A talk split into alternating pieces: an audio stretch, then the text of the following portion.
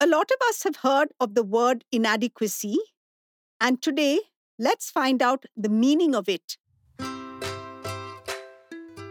This is Mind Your Mornings with Anna Chandy, a fortnightly podcast that takes you on the journey to a brave new you.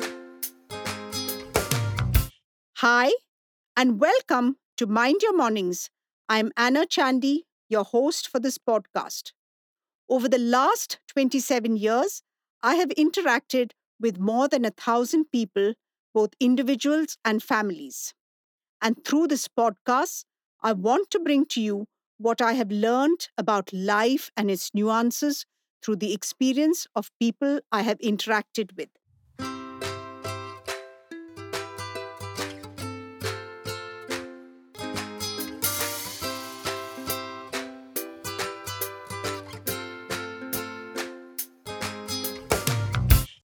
Years ago, I had a woman in her mid 30s approach me. She was smart and bright and very hardworking.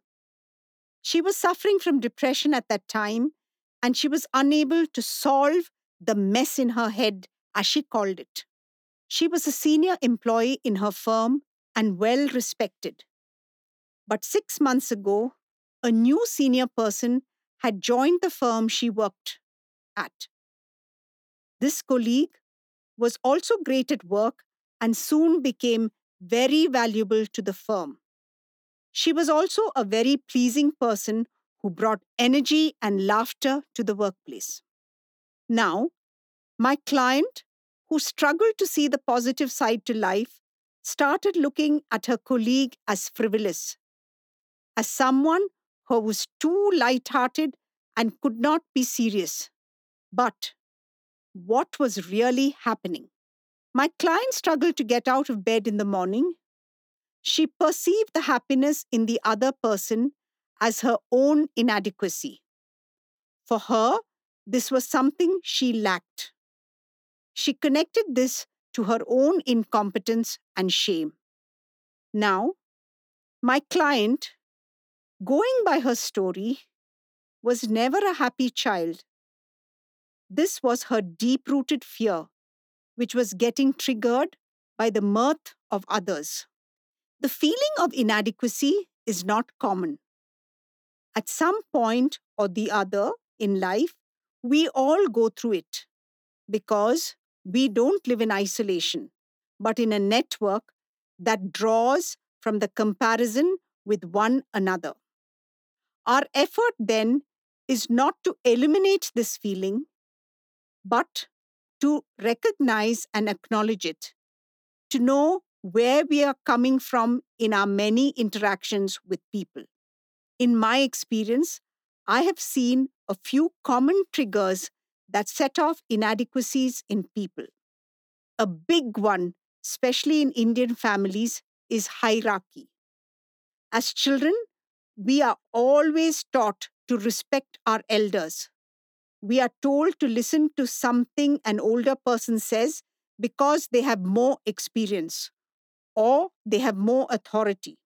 A lot of us carry this initial teaching into adulthood. Even if we are subject matter experts, we tend to feel we are not good enough when interacting with someone older. And when you add gender to this mix, it gets even more potent. An expert scientist might feel inadequate in front of her male peer, simply because the family follows the authority of men, or in other words, the family is patriarchal. Now, sometimes the feeling of inadequacy is not just learned, but inherited. For example, a joint family that is taught to always listen to elders, whether they are 15 or 50 years old. This kind of inadequacy is transgenerational. It is handed over generations. In this family, the value of a person is placed in their age, not their educational qualification or accomplishments. Another trigger I have observed is not feeling smart enough. Now, imagine someone who has a degree in engineering from a top institute in the country, and another person who has a diploma in engineering but has worked on the shop floor for a decade. The person with a diploma is still likely to feel inadequate if what matters to him more than anything else is qualifications. Like the previous example, this could again be his own learning or something passed down from the family.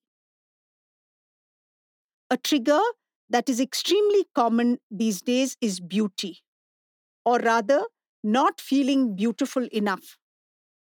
Now, beauty is subjective. There is no universal benchmark for it, but we have been taught time and again by beauty advertisements and the size zero. We have come to associate beauty with the idea of thin, flawless, blemishless, etc. I have met so many women who feel inadequate around people who they perceive to be the epitome of beauty. This sense of inadequacy leads to their so low self worth or not just being good enough. Another, less spoken about trigger for inadequacy is wealth. Some people tend to perceive the wealthy as above them. It is seen as a single symbol of success and accomplishment. All these triggers are so subtle that we often don't even realize we are reacting to them. Inadequacy might make us feel ashamed of who we are, but equally, it can lead to us being defensive or perceiving the other person in a negative light.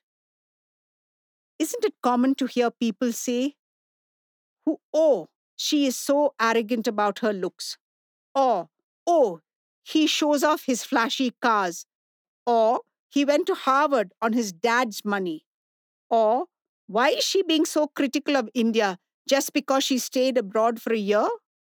Our own feelings of inadequacy are sometimes so difficult to deal with that we prefer looking at the other person as in the wrong.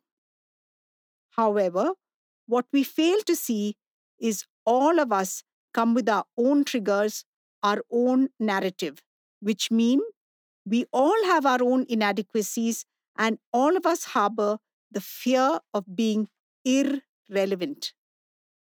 So, if it is so common, how do we deal with our own insecurities? Step one is to acknowledge them, to look within and identify is this something that is part of what my family believes, or is this my own belief? Second, it is important to understand that ultimately we are all human. The person with a flashy car might be trying to make up for his inadequacy of education. And the third, I would say most important, is to look at the world with curiosity, to try and understand the other person rather than take it as a personal attack. Because curiosity in the other leads to connection and empathy. Ultimately, all of us are trying to be relevant in this world, but relevance at the cost of perceived competition only leads to inner thoughts of shame.